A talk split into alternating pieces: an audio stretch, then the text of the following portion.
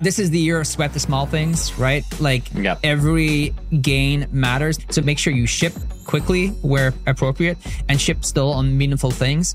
But I think conversion rate optimization is a great thing. And this year, like every kind of place where you have existing traffic, you want to make sure that you've efficiently siphoned that traffic in a meaningful way to become customers. And I think it's a great year to invest in the traffic and the things you already have and get in more from the stuff you already have. You are completely right. The Conversion rate optimization CRO is a short term here and now, and we are in a short term here and now focused world with a lot of the economic pressures that businesses are under. So it has to be at the very top of our power rankings, but it wasn't number one. Before we get into the show, here's a quick word from HubSpot. Long hours, small teams, uninspiring content. Marketing for a startup is hard work. Thankfully, HubSpot for Startups can help you grow your business without growing your stress.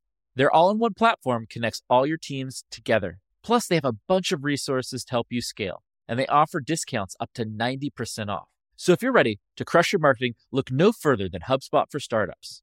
To see how much you can save, visit HubSpot.com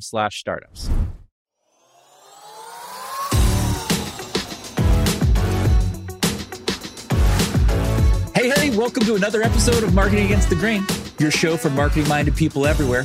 I'm your host, Kipp Bodnar. I'm joined as always by my co host, Kieran Flanagan. Today, we are talking about the trends that are shaping marketing and how you need to be aware of them to change and evolve your marketing strategy. In fact, we're doing our first ever power rankings. We're going to give you the six most important marketing strategies right now. Kieran, are you excited? We've never done a power ranking ever before of, of marketing strategies. You and I debated this vigorously off air and we came up with a joint list and it's going to shock and surprise a bunch of people. But before we get to that, we're going to talk about trends in just a second, but it was a painful process, right? Yeah, people always love when we do stack rankings. It doesn't get me into trouble at all. Uh, I'm so excited to be doing this. No, I think the thing that we are trying to do is figure out, based upon the trends that we see happening, how that is changing for the better or worse, different marketing strategies, and giving you the stack rank of the way that you can think about those things. And so you kind of know where to prioritize. This is based upon a universal company. Yes. This is based upon all marketers. We are not getting into the nuances. Uh, we are trying to give you like the list based upon the trends. Yes. Take the trends are the most important part. Understand how those trends and our rankings apply to your specific business, your specific market. But this was a lot of fun for us. And we think there's so much changing in the world right now. You and I outlined a crazy amount of things changing, trends in the world that we just want to go through with people so everyone is aware. The first big thing that we've seen changing is budget cuts you know, you're seeing a lot of layoffs, especially in the technology industry. But what's also coming with those are budget cuts, smaller marketing budgets than before. Yeah, I saw it. Uh, there was a really great post on LinkedIn. It was specifically for product led companies, but someone had crunched the data and showed PLG companies that sell technology to other businesses, like tech businesses, and then PLG companies who sell technology outside of tech businesses, like to retail and to like the general companies outside of tech. Because if you look at what's happening in the economy, tech has been hit really hard, but actually the Yeah. Overall economy is growing. So you have businesses that sell to companies outside of tech. They're actually still doing really well. You know, if you look at the Yeah. the numbers, they look pretty good. If you sell specifically to technology companies, there's a lot of budget cuts, a lot of people pulling back on spend within those sectors. But even outside of technology, those other markets are trying to be conservative given the uncertain economic landscape and they are being much more conservative with their spending. So even if they already cut their budgets, they're they're Right. keeping them flat. They're doing things. They're being much much more thoughtful on how they spend money. And that comes us to a couple of other trends that we talked about. We're seeing buying cycles are being much slower across all industries because of that conservatism. And one of the reasons that those are slowing down, trend number three is buying committees. The number of people involved in making a considered purchase are getting bigger. There are more people getting involved because people are getting scared of committing to contracts, committing to budget spend, right? Like you and I talked off air. It's like you're, you said you're seeing this a ton. There's an account I follow. Actually, I don't know if you follow this account. It's basically someone, they have a private community of salespeople, and then they're getting all this data of like the close rates across Yeah. that Oh, company's nice. sales teams. And you're actually starting to see like the average number of sales reps who actually hit quota And so over time, you can see that's become much, much worse within tech. It, one of the crazy things about that data is it shows you at any given point in time within the company, only 50 to 60% of sales reps are actually making quota. And there was obviously a bunch more but data. that's what all these models are built on. Right. Most sales models are built on 50 to 70% of the sales team hitting quota and the rest underachieving quota, which is bonkers. And I think Right. we're going to see that percentage change You're gonna see over ch- the next yeah. year or two. We're going to see a change over the. So you're seeing that in the numbers where there's like the percentage of sales reps hitting quota has decreased for companies to sell into tech. Uh, yeah. Selling to tech. I think it's also selling to other folks as well. Because another trend we're seeing is companies are consolidating.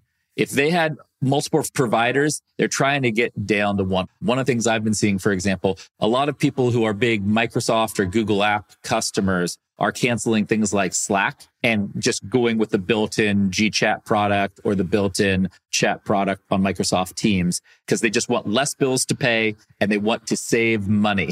They are trying to be very cautious of their expense in a world of uncertain economic times, right? Right. Trying to be more frugal. The other things I think, uh, in specifically to to marketing channels, we know that when we started this show, one of the things we kept reiterating was the increase in CPMS. And so Yes. you saw that across COVID, you saw that across lockdown. Everyone was spending money in digital channels. You started to see that flatten out and even start to come down a little bit. So I think Yes. that's another trend that's really important to be mindful of. Is wow, actually, you can get some pretty great rates for paid advertising. The other one that we've seen a lot of and talked a lot about is specifically for search. Search continues to change. Organic click through rates on search pages continue to decline because of things like featured box, featured snippets, Google trying to give you the answer in that search so you never have to click away. Yeah. You know, we're going to see the evolution of that in terms of Bard. Like Bard is going to be Yes. feature snippets plus 10. We covered that in our AI show.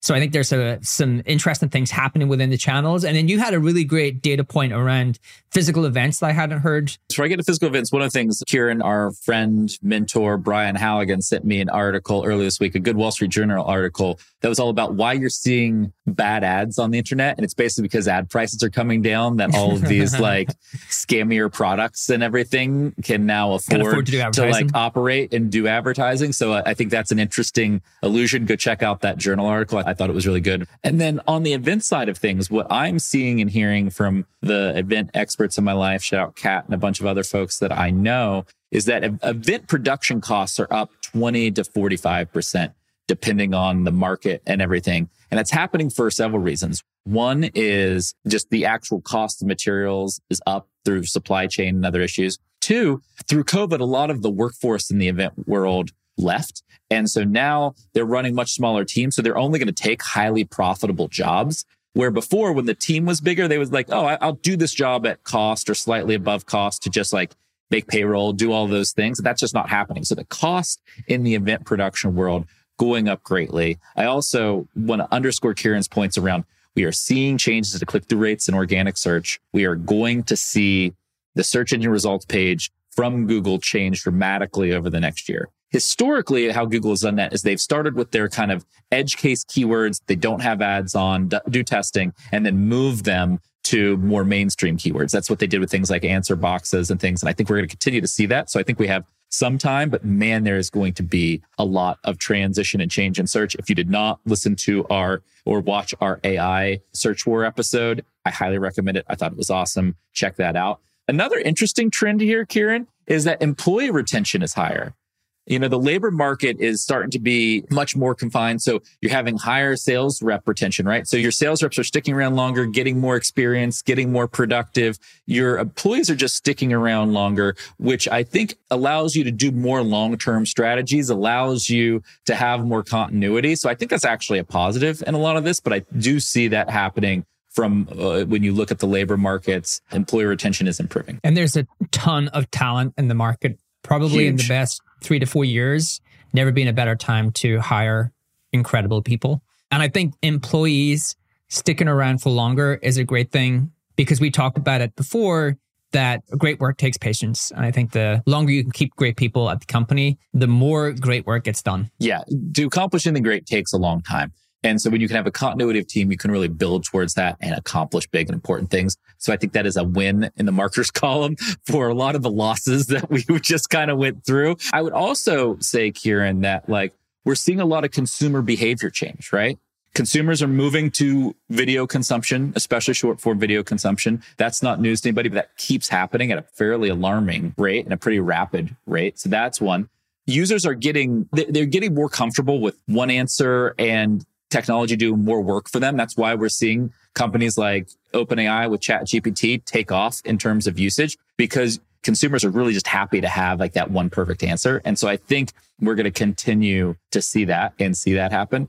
And the consumerization of the world is continuing to happen. Users want to have self serve and like they want better product information, transparent pricing, all of those things for every company that started in technology. I think that is going to be commonplace for every company in every industry as we move forward over the next year or two. And those consumer behavior changes always should drive changes for marketers. Yeah, consumers want more value before they actually commit to giving you money. I think that's just going to continue to happen. Like consumers want ease of use, less friction, the ability to extract more value before they actually decide if they want to pay for this thing or not. I think those trends are going to always continue to happen and will dictate the way we build software and market that software. One more I want to cover before we get into power rankings. And that last trend is, I think, one of the biggest and most important trends, which is data privacy, data regulation. Right now, if you are a marketer, you are addicted to this really accurate direct response reporting of like, Hey, I spend a thousand dollars on ads. I get this many signups turns into this customers.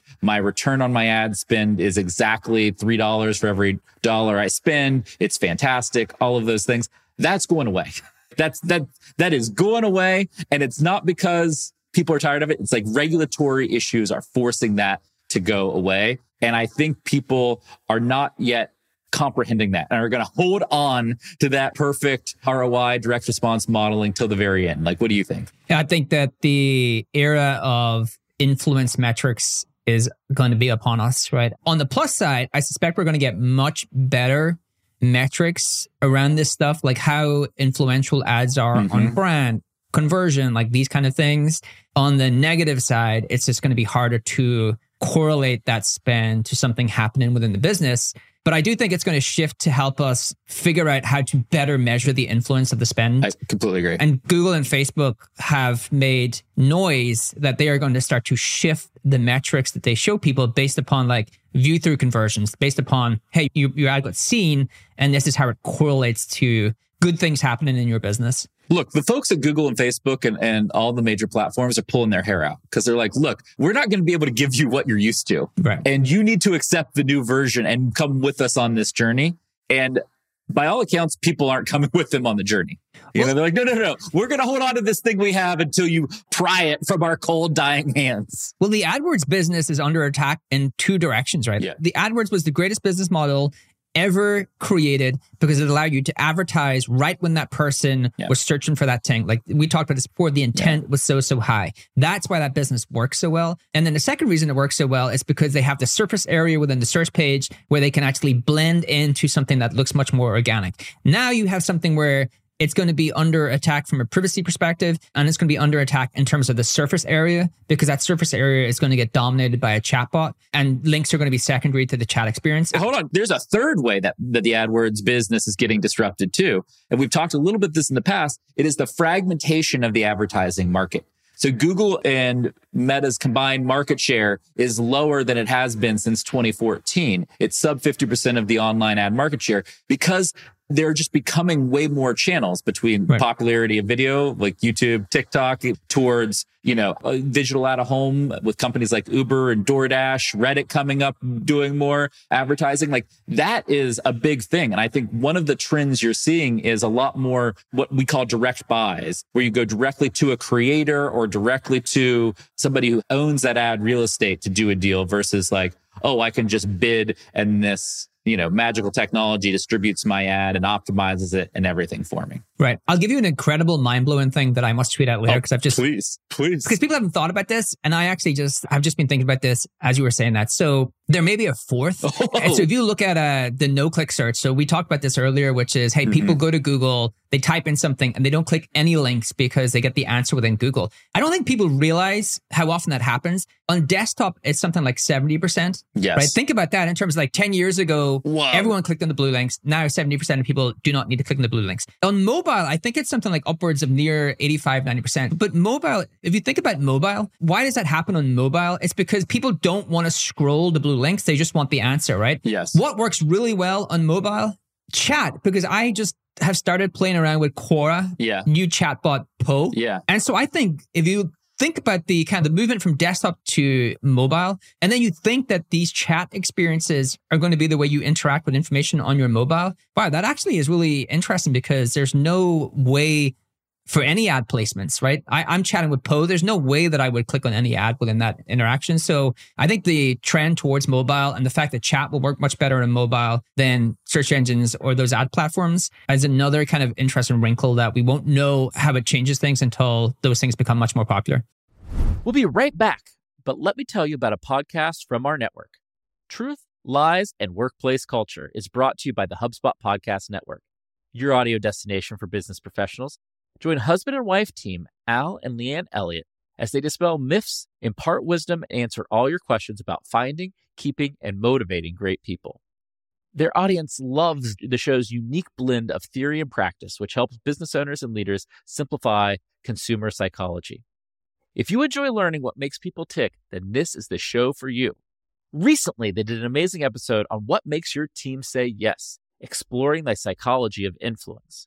Phil Agnew shares his rich experience in behavioral science and delves into the intricate psychology of influence. They explore the fine line between influence and manipulation, uncovering how subtle cues and messaging impact team decision making and motivation. Whether you're a leader, marketer, or anyone interested in the art of intelligence, this episode is packed with strategies and psychological principles to understand and harness the power of yes in teams and organizations. Listen to Truth, Lies, and Workplace Culture wherever you get your podcasts. Wow. My mind did get blown a little bit. And we just listed four things that we said are disrupting, you know, AdWords. What we should really say is those four things are disrupting marketing. Yeah.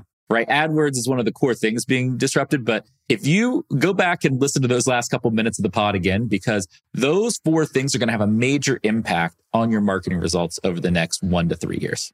Full stop. Like just understand and know that. And because of those four things and all the other trends we just talked about, we had a vigorous, vigorous debate about our power rankings for marketing strategies today. Q1 2023. Where do we stand? Kieran, are you ready to go through power rankings now? Let's go. Virtual drum roll, please. Okay. Before we get into our power ranking, we did a power ranking of our top six marketing strategies for Q1 2023. We have some honorable mentions, Kieran. Strategies we think are really important. They didn't quite make the top six, you know? And so we want to share those and talk a little bit about those. The first one was events. And the reason events did not capture the top six is because of those event costs and because Kieran offline in our debate, you had a really good discussion about wanting to stay out of the middle in event marketing. Tell people what that means. Yeah, I think if you look at trends, especially the event costs, because it's going to be such a competitive year, because this is maybe the first full year that everything comes back online in terms of offline events, is you don't want to be in the middle. So you either want to do a really large event that has like a meaningful impact on your business, so you really go all in and you make it worth your while, or you do these little smaller events because I still think if you look at the trends, buying cycles are increasing. The number of people involved within those buying committees have expanded to the number of people who are in there deciding whether to buy your software.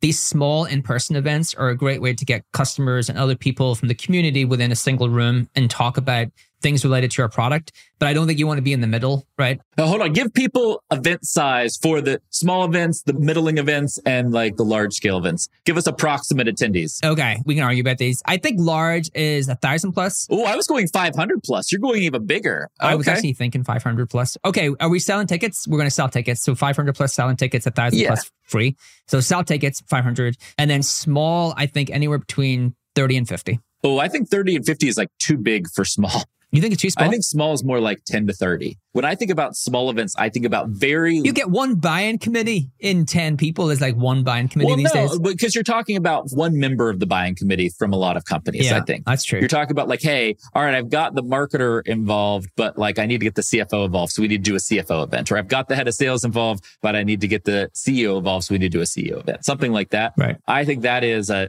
a 10 to 30 person type of thing. Cause the reason it has to be so small is because you have to have low coordination and production costs to make the economics of that work. Yeah. It could be cost down. Yeah, you need to be able to do it in a restaurant or like a low cost event space. So what we are saying, everyone, is stay out of that kind of 40 to 50 person to 500 person event range because that is a tough, tough place to play in. It's not that you can't make it work, but your margin of error is going to be much, much bigger in that part of the events world. Okay. We have two more honorable mention strategies before we go to our top six. Another one, partnership marketing or what we, you and I often call co-marketing, where two companies come together to promote something. We had that as honorable mention because in time where companies are locked down, budgets are smaller, it's harder to get partnerships off the ground.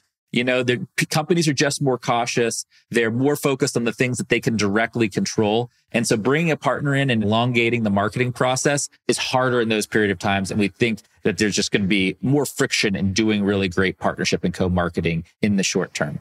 You also find that they have less resources available to do partner marketing. Like a lot of their resources are kind of dedicated to like internal projects and priorities. All right. Our last honorable mention, Kieran, is controversial. People are going to be mad at us.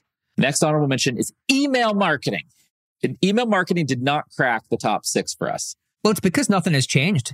I actually, maybe, maybe we actually differ in the way that we think. I actually just think it's there because nothing has changed for the better or worse. Like email just start keeps cranking along. Well, look, the data privacy stuff is impacting email That's true. and more and more companies are sending more and more email. And so that's why it didn't crack the top six or those two reasons. It's still super valuable part of your marketing strategy, but there are some headwinds to email marketing that just had it just shy. It was the, the, the next up to, to crack that top six, but that's what landed email marketing on the honorable mention list. Yeah, there's two clear headwinds versus any really kind of notable tailwinds. Yeah, there's no new tailwinds. Yeah. right? Yeah, I agree. There's there's a couple new headwinds. They're not crazy, but they're real, and there's no new tailwinds. So that we had to put it in the honorable mentions. And plus, everyone's writing their emails with AI. So, like, you- everyone's getting more email and they all sign the same because they're written by the same chatbots. So, It's true. Well, you know what what is marketing whenever when AI just writes everything for us? Right. But no, it's gonna be way better than that, people. We promise. Okay,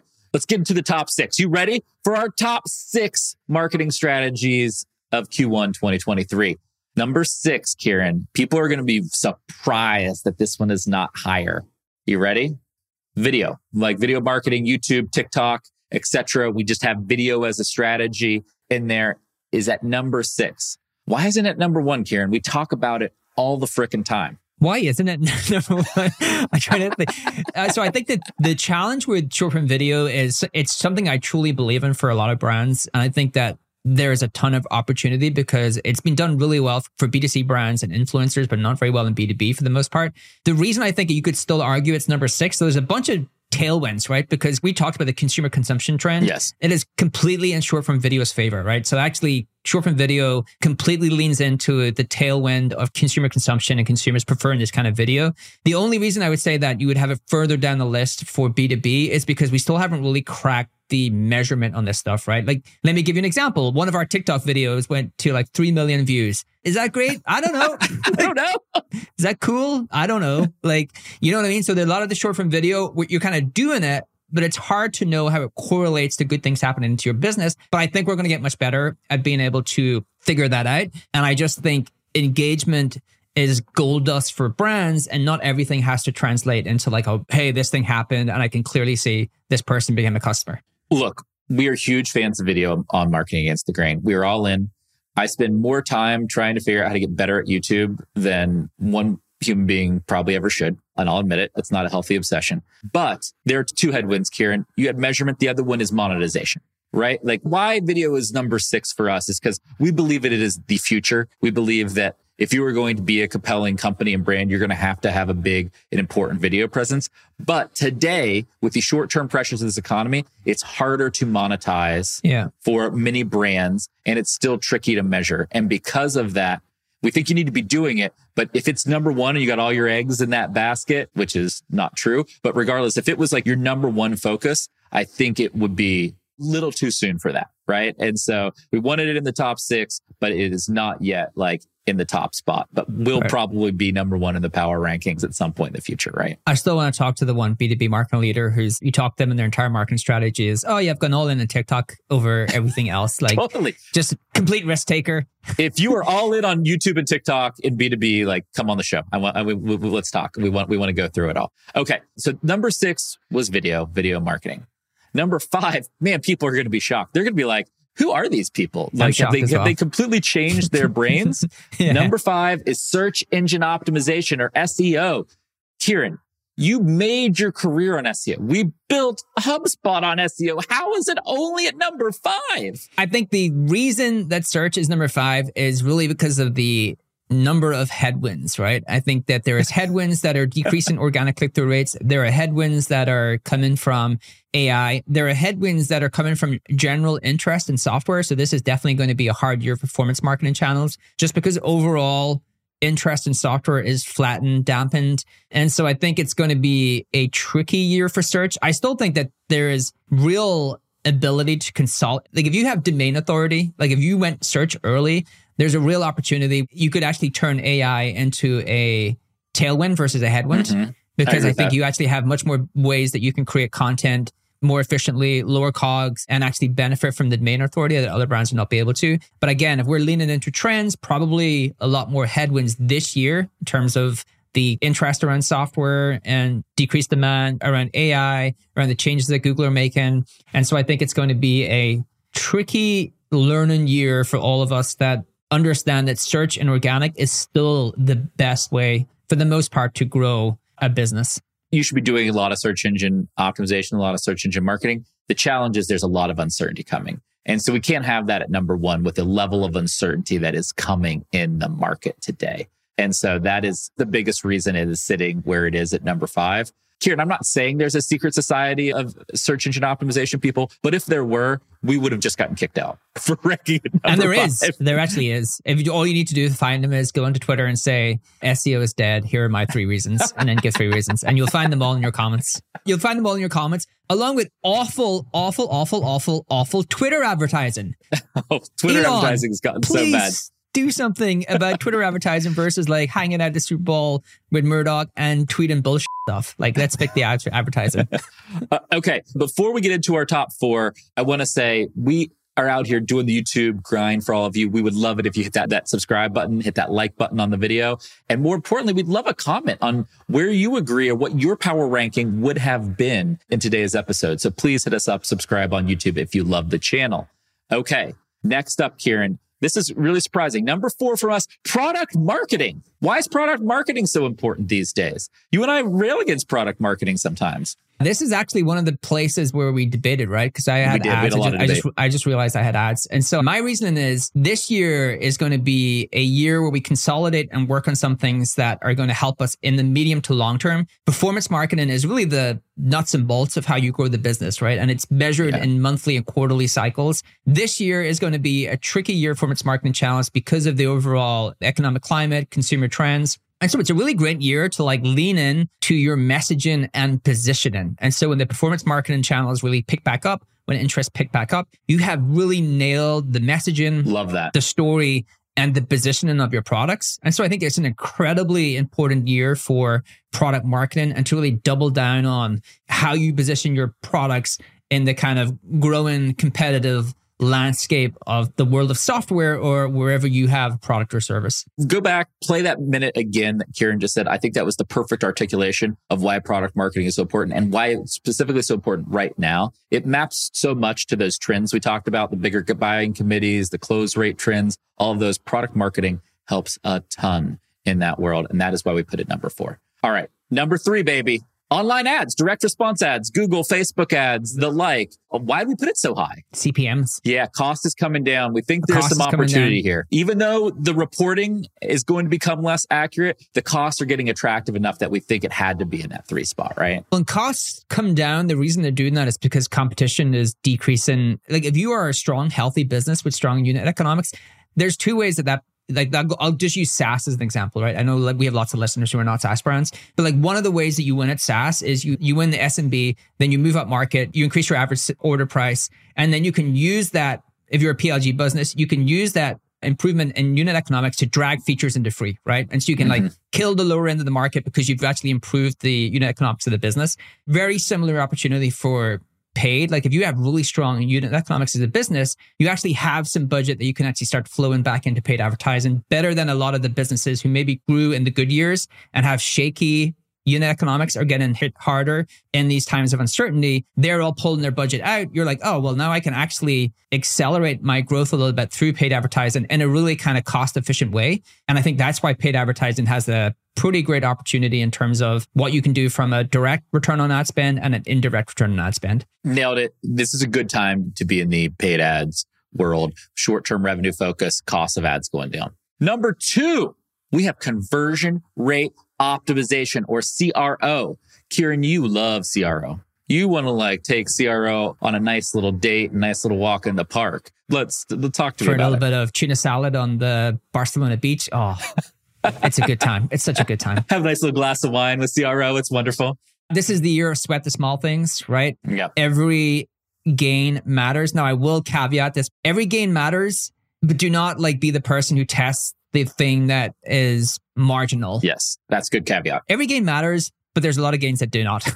and so, first of all, do not be the team that takes like three months to ship a single experiment if that single experiment is going to gain 1% like conversion rate increase, like just like a non-nominal amount. Like make sure you ship quickly where appropriate and ship still on meaningful things. But I think conversion rate optimization is a great thing because you really want to spend small things. And this year, like every kind of place where you have existing traffic, you want to make sure that you've efficiently siphoned that traffic in a meaningful way to become customers. And I think it's a great year to invest in the traffic and the things you already have and getting more from the stuff you already have. You are completely right. The conversion rate optimization CRO is a short term here and now. And we are in a short term here and now focused world with a lot of the economic pressures that businesses are under. So it has to be at the very top of our power rankings, but it wasn't number one. All right. Drum roll, please. We now have our top strategy for Q1 2023 brand marketing. Nobody saw this coming why did we do brand marketing? Why did we do brand? we both agreed in this one, but I would love to hear your thoughts on brand at number one, which I do think is the right place for it. Yeah. If you look at all the trends, storytelling is going to be more important in a world of AI and disruption. Storytelling and emotional storytelling. People make decisions emotionally, not rationally. And so when you're trying to increase your close rates, you're trying to educate a buying committee, you need a great emotional story. And that's what brand marketing does. That's what brand marketing is good at. Costs are down in the market. So it's never been a better time to do brand advertising, for example. If you look at all of the trends we outlined, brand helps or supports almost all of them. Right. you know, like that is why it's number one is because it has so much influence. We're moving to a world where influence is going to be the core measurement versus direct response. So if you get really great at your story, getting your positioning nailed down in this period of time, and then ramp up your brand marketing, you are going to come out the other side of this uncertain economic times better, healthier, and stronger than ever. And that is why I put it number one. What else would you add? Yeah, I think it's a year to invest in things that are going to give you momentum yes. for the next cycle in tech. And when all of that consumer interest starts to come back and flood back into the market and really figuring out your brand positioning, messaging, I think it's a great year to invest in those things. And to your point, I think everyone does, even in B2B, buys somewhat with an emotional part of their brain. Mm-hmm. And so I think it's a great year to invest in brand. I was going to actually go into the fintech stuff that you and I talked about. Oh, let's save that for another pod. We, we, we got multiple pods coming in yeah, here. There is one thing I want to there because it is relevant to this, but we are going to do another pod on why fintech went pop culture. But in fintech, if you look at the way brand evolved over time, is that people start to see money as like part of their actual personality. Yes. And I think that matters in software as well. That's really what your brand is trying to create as a tribe of people who kind of see themselves in somewhat in the product, right? And I know that sounds like hard for a lot of B2B brands, but I think that's part of it. No, we've talked about this a lot. We are in an identity starved right. society. People do not have enough identity. Exactly. And brand is a powerful way to help people connect identity to your product, your service. And that's why it's number one for us. All right. So quick recap of our power rankings. Honorable mention, email marketing, event marketing, co-marketing slash partnership marketing. Our top six from six to one video marketing, SEO, product marketing, online advertising, conversion rate optimization, and in the number one spot, brand marketing. Leave us a comment. Hit us up on Twitter at Kipp Bodnar at SearchBrat. If you agree or disagree with our power rankings, we'd love to hear from you, and we'll see you real soon on Marketing Against the Grain.